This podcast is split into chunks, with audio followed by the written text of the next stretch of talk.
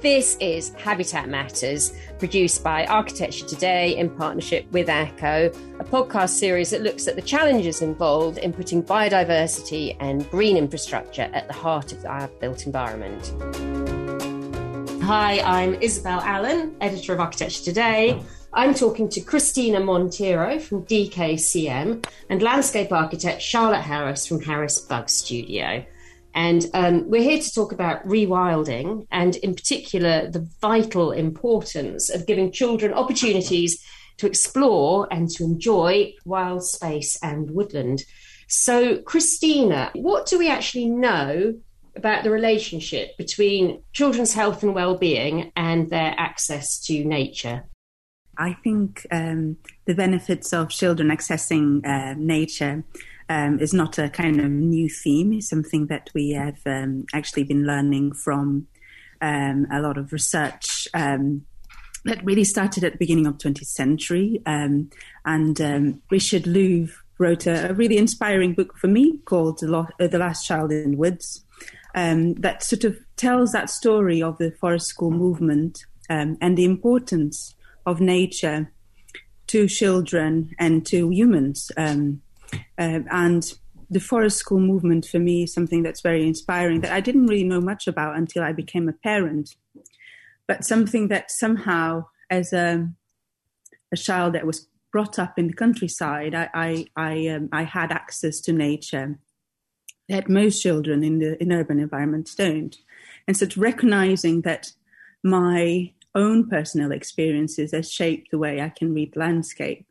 in a way that um, that can be sort of formalized through a curriculum, and and um, and that's really um, what inspired me in relationship in relation to to um, understanding more about how important um, nature is for for children uh, development and well being, particularly in in places, urban places in um, to the bare eye might not not seem very wild.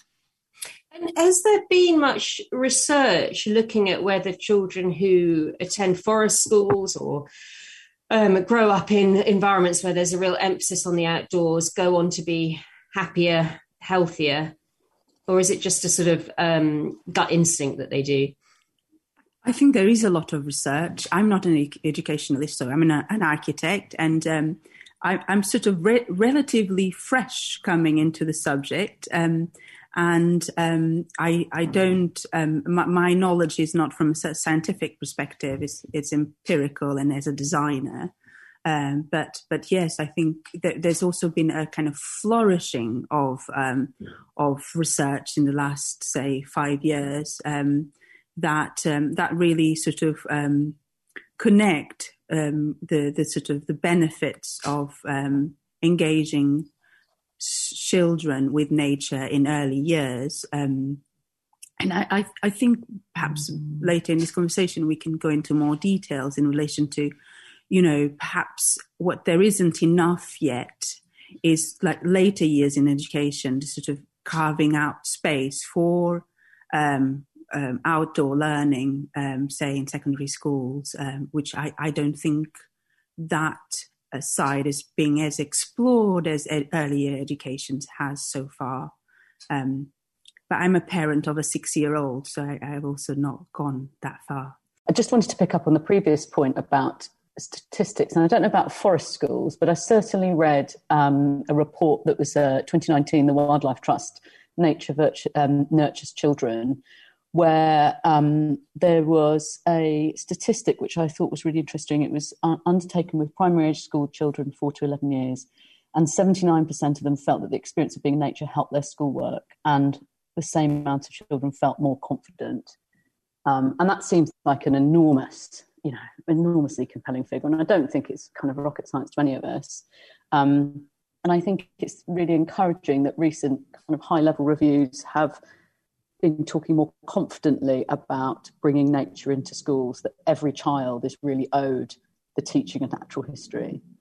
Um, you know, as the landscape architect, as um, an environmentalist, when we start disconnecting children from nature, not only do we do them a disservice for their own mental and physical well-being, but we also do sort of the environment and climate action a disservice because if you're not connected with nature at a young age, you don't understand it and you're not engaged with it. Um, and to be disassociated from it means that we potentially become disassociated from protecting it. Um, so those are all kind of, um, for me, quite interesting ways to think about it as well. I, I, I think it's a really, really important point. I think uh, in relation to sort of language, and I think people tend to think that rewilding or wilding is about human, humans leaving nature, but it's not. Mm. It's about, in an urban context, it's about mu- humans reconnecting to nature.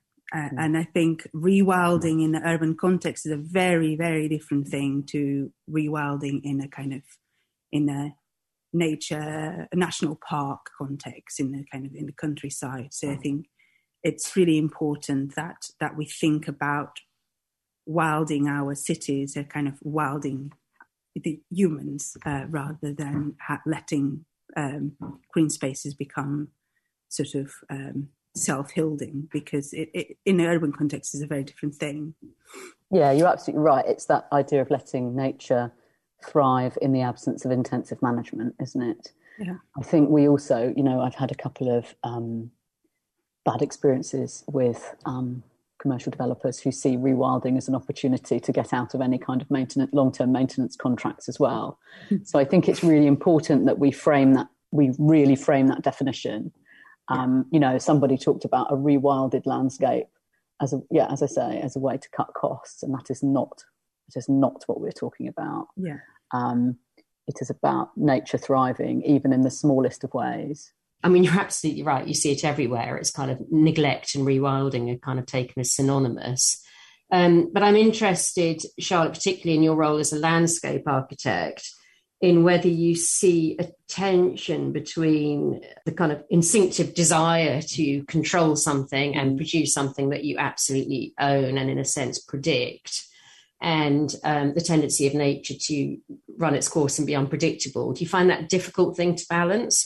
I think that's the great joy of it. I think as a landscape architect, you don't, but I think potentially clients, especially commercial clients, m- might do. Um, I think the great joy of being a landscape architect, and this is um, this means no offence to architects or other other related professions, is that we work in a medium where we can't control it. That is the greatest thing about being a gardener. It teaches you to relinquish control and work with and work with processes in a way that I think teaches us all lessons really it's not about leaving spaces to go wild and, and increasingly with the austerity agenda and um, maintenance budgets being cut the, and the importance of kind of bringing in communities to be part of that landscape and to understand you know their role in that and that they that those places are places for everyone. I have a local park, West Ham Park, which I think is a really great mix of sort of ornamental and wilder spaces um, I think there's some quite interesting work by um, people like um, Bridget Snaith at UEL around how sometimes spaces that are perceived as wild can not necessarily be that inclusive to women, for example, around safety issues, to people from dis- different ethnic backgrounds, and that there is a sort of definitely, if we are, you know, landscape art, landscape architecture is generally a white profession, and are we creating spaces within a sort of quite monocultural lens. So I think we have to be really careful about that's why I think we come back to definitions and definitions are really important. You're listening to Habitat Matters, produced by Architecture Today in partnership with ACO as part of their Habitat Matters campaign. Find out more at habitat-matters.com. I think there's a sort of thing around legitimate taste, and Bridget Snaith talks about this quite a lot legitimate taste in landscape design things like the Olympic Park is one of the studies that she had that has legitimate taste in the wildness of it. But actually, when she undertook um, qualitative and quantitative research, there were points in that that felt excluding. I really agree with with um, with the points made that it's really really naive to think that in urban contexts you can have wild spaces that are maintenance free. Um, but I I also think that, for instance, um, allotments um, are wonderful spaces. They are very inclusive and they can be completely wild. From from my experience, um, my child goes to a primary school that has adopted a number, a, primary school in in, a, in Tower Hamlets with very restrictive play space. So they have adopted a number of um, green spaces around the school. And one of them is a tiny little allotment that's so wild and so beautiful. And each class has um, their own uh, allotment bed. And it, it's such a kind of it's a real glue for the community around the school and ch- and children and parents from so many backgrounds are ultimately um, you know really in love with this tiny little space um, and that it's open it's actually quite open to the public people can see it and and um, and there's like um, seeds that get that get sort of um, given from there. There's pots, and it's become becomes like a real common for the community, not just parents, not just children, also people more broader people in the neighborhood too. And I I feel whilst that space is heavily managed, it's also um, really, really wild. And the way that they manage that tiny bit of land and give ownership for different children in different stages, it's so magic. Um, and if you walk past it, you probably wouldn't, you wouldn't, at certain times of the year, you wouldn't even think much about it. But children become aware of seasons. Children become aware of um, food culture. They know what, what, where, where a tomato comes from. It's just, and again, if we're talking about wild, uh, rewilding being about uh, allowing humans to reconnect to nature, um, I think an allotment, uh, and it's something that I'm sort of making a case for in terms of like a lot of our carbon emissions. And if we're thinking about decarbonizing our our cities, a lot of our carbon emissions come from food production. And if, if we could start making spaces in our cities for growing food uh, in small ways, such as, you know, schools growing a bit of their food, um, um, but bigger ways too. Um, I, I, think we would start having much more biodiverse cities too. Um, I was the treasurer for the Friends of um, um, the gardens that were next to our house for quite a few years. And the local authority was quite hostile towards us. Um, and um, they saw us almost like um, potential a potential risk for um, the contractors. so when we were scattering seeds and when we were doing weeding and when we were we were um, not welcomed, which is this is uh, 15 years ago. So that was my first experience to trying to um, do something good to my neighborhood and, and being faced with a local authority that couldn't afford to maintain it but was not very happy at having kind of local residents uh, trying to take care of the space. So this, there's been quite a lot of tension over, um, I think, uh, in urban contexts um, with local community groups and local authorities. And I think we really need to start rethinking about these relationships. And local authorities have, are coming some way to trying to meet communities. Um, and a lot of the work that I'm currently doing is really about that, um, empowering communities to to to carve spaces so that they can do their own growing, their own rewilding. What are what is central government, what are local authorities, what are educationists doing to actually make those privileges into kind of fundamental rights for all children? Um, there was a report in March 2021, wasn't there? The Dasgupta review was basically um, it stated every child in the country is owed the teaching of natural history to appreciate how it contributes to our lives. And it feels like the idea of bringing nature into schools has has high level backing.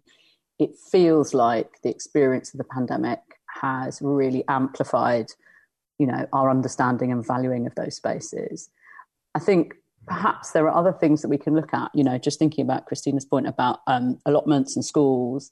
It's also what we do to encourage you know if, if, you know on a planning level can we encourage people to plant up their front gardens? Does that give us incredible um, nature corridors wildness corridors uh, and disincentivize creating parking spaces? Does that give children and young people the opportunity to garden another space, but also to engage with their local community. We in, in lockdown we broke up our front our, our front yard and planted it, and the conversations we had were amazing. That that and and we continue to have by being out on the street in a sort of collective sense. Um, so I think there are things that on on lots of levels, you know, on, uh, in terms of how the sort of permissions that we give, right through to you know the education system reprioritizing nature in schools because nature based teaching teaches us so many things doesn't it? Risk and reward. My earliest memories are falling out of trees and it really teaches you um, good lessons i think. And i think that idea of being removed from nature um, really takes us away from important life lessons. I mean i don't know christina do you i don't know on a sort of macro level on on those kind of decisions that Isabel was asking about. But certainly, I feel that there is a there is a step change in how people and communities prioritise green space and wanting them to wild up. On a strategic level, uh, we we think that, um, for instance, um, the, the, mayor of London, uh, with uh, with um, last year, um, issued a, a, sort of report about how, how to make um, uh, London uh, more fr- friendly environment for children um, and um, and gives really wonderful advice on kind of doorstep play and routes to schools and all of these things um, so easily can be in, enhanced. Um, in Tower Hamlets, um, there's been a kind of potentially controversial, but um, and it's interesting how, for instance, has kind of divided certain school or certain communities and we're seeing a lot of depaving, which I think it's wonderful. We're seeing more grass, more, more flowers, more more trees um, in our immediate na- neighborhoods, and we've we've the impact with that has been that um, some certain certain businesses have been able to spill out to the street in a way that they couldn't before when when the streets had a more car dominance, and we're we're hoping that um, that these sort of pilot projects are are, are going to be you know resilient and that um, and that that they can sort of be rolled out on a London scale, but also inspired by um, other cities in the world to to do similar programs. I think we look up quite a lot as um, urban designers to to the Netherlands for those sorts of programs, and we're, we're working on a project for with Harrow Council, um, and I was doing quite a lot of public consultation together with another uh, architect company called Carver Haggard um, this summer. And what was wonderful was the kind of the the call from the wider public that we consulted for a couple of weeks this summer for depaving, for curb gardens, for more trees on quite urban environments. That, you know, literally two years ago the focus would have been CCTV cameras, parking spaces, and um, and free parking. I mean, so whenever you do consultation in a sort of open uh, um, street, that's that ten- tended to be the, the, the the main drivers of complaints. Um, and and this time it was a very different um, uh, uh, sort of call, and and that that's really inspiring. And I think um, I, I, I feel very energized by that. And as part of of that kind of finding, we, we started doing, we're really in the infancy of a campaign called Wild City. Um, and our campaign is about telling stories of, there seems to be so many little groups, so many, many organizations across London um, that are doing so well at sort of claiming green spaces and um, either through allotments um, or through little woodland provisions. So, so we, we are doing amateur documentary films um, telling these stories, um, and the idea is to inspire other groups um, and other people to to um, to sort of reach out to their their neighborhood and see how can they potentially um, contribute to to making the, the, their setting uh, more biodiverse and um, and more productive too. So I think that's fantastically um, heartening, and I would agree that there seems to be this huge groundswell of sort of uh, excitement from community groups and um, actually young urban designers and architects coming through. Um, Charlotte, I'm curious. You're just back from Chelsea Flower Show where you won your gold medal and congratulations. That's brilliant. But you know to my mind maybe this is very outdated view but chelsea flower show to me is a sort of you know byword for the more uh, tailored manicured uh, controlled end of garden design and landscape design. Um, are you actually seeing a step change in attitude right at the heart of the sort of uh, landscape grandees, or is there a bit of resistance? Is it kind of hands off our turf? We'll take care of the open space. I don't. I don't think there is that resistance. I think Chelsea does have that reputation, but um, you know, the garden that we made for Chelsea this year was uh, a pocket park. It was the first time to bring a kind of idea of a shared park or shared green space to Chelsea, and the idea was that it had once been a derelict industrial space, and it had been taken over for people and wildlife rather than having things built on it. I, I feel very frustrated that landscape is seen as a void for architecture and buildings and development. That is one of my great, you know, um, sort of frustrations. Um, and we had an incredible response from the general public around that. And um, I think we, while there are, you know, we have a, you know, conflicting relationship with Chelsea. We think that there are elements to it that are, you know, are, are you know, aren't necessarily inclusive, but the fact is, it is it is broadcast across the world. It is on TV for a whole week. It reaches a huge swathe of people, and people love it, and it inspires them. It is it is a place where people go to for ideas, and it is a place that has power to tell stories. And I think that is its value.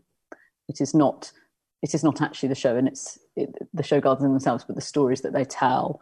Um, and I think it was very clear from the gardens that were there this year, not only ours, but others, you know, where sustainability was really at the core, not only of the choice of materials, but the planting as well, and, and the kind of uh, sort of um, narratives around those, and encouraging people to think about planting in different ways. Um, and the very fact, for example, for the first time they had their sort of they had how you might plant areas if you've only got a small balcony, how you might plant areas if you can only have um, pots on there. Doing something is always better than nothing. Um, so, uh, you know, I, I, I, sort of hear the criticism of Chelsea, but I think we have to take a bigger picture in terms of how it influences people. Um, yeah, I think, you know, broadly, things like the nature recovery networks are very exciting that, that are sort of tying up um, you know, creating these highways, whether we need something that is, you know, much more bold around an, a new Environment Act um, that sort of um, creates a really cohesive force to move forward with. I think it would that would be something that could be done on a national level. Um, but I don't think there's resistance in any way in places like the RHS. I think there's a real excitement that during during the pandemic, um, people got really engaged with gardens and wildlife and walked in spaces they'd never walked in, whether they were small parks or large open landscapes. And they also travelled to places that they might not otherwise have been to, like the wilds of Wales or Scotland, because they couldn't go to anywhere else and got really engaged with those landscapes. So I, I do feel like there is movement on that. Charlotte Harris, Christina Monteiro, thank you so much for joining me today in this final episode of our Habitat Matters series in partnership with ACO. You can download all our podcasts at architecturetoday.co.uk forward slash podcast.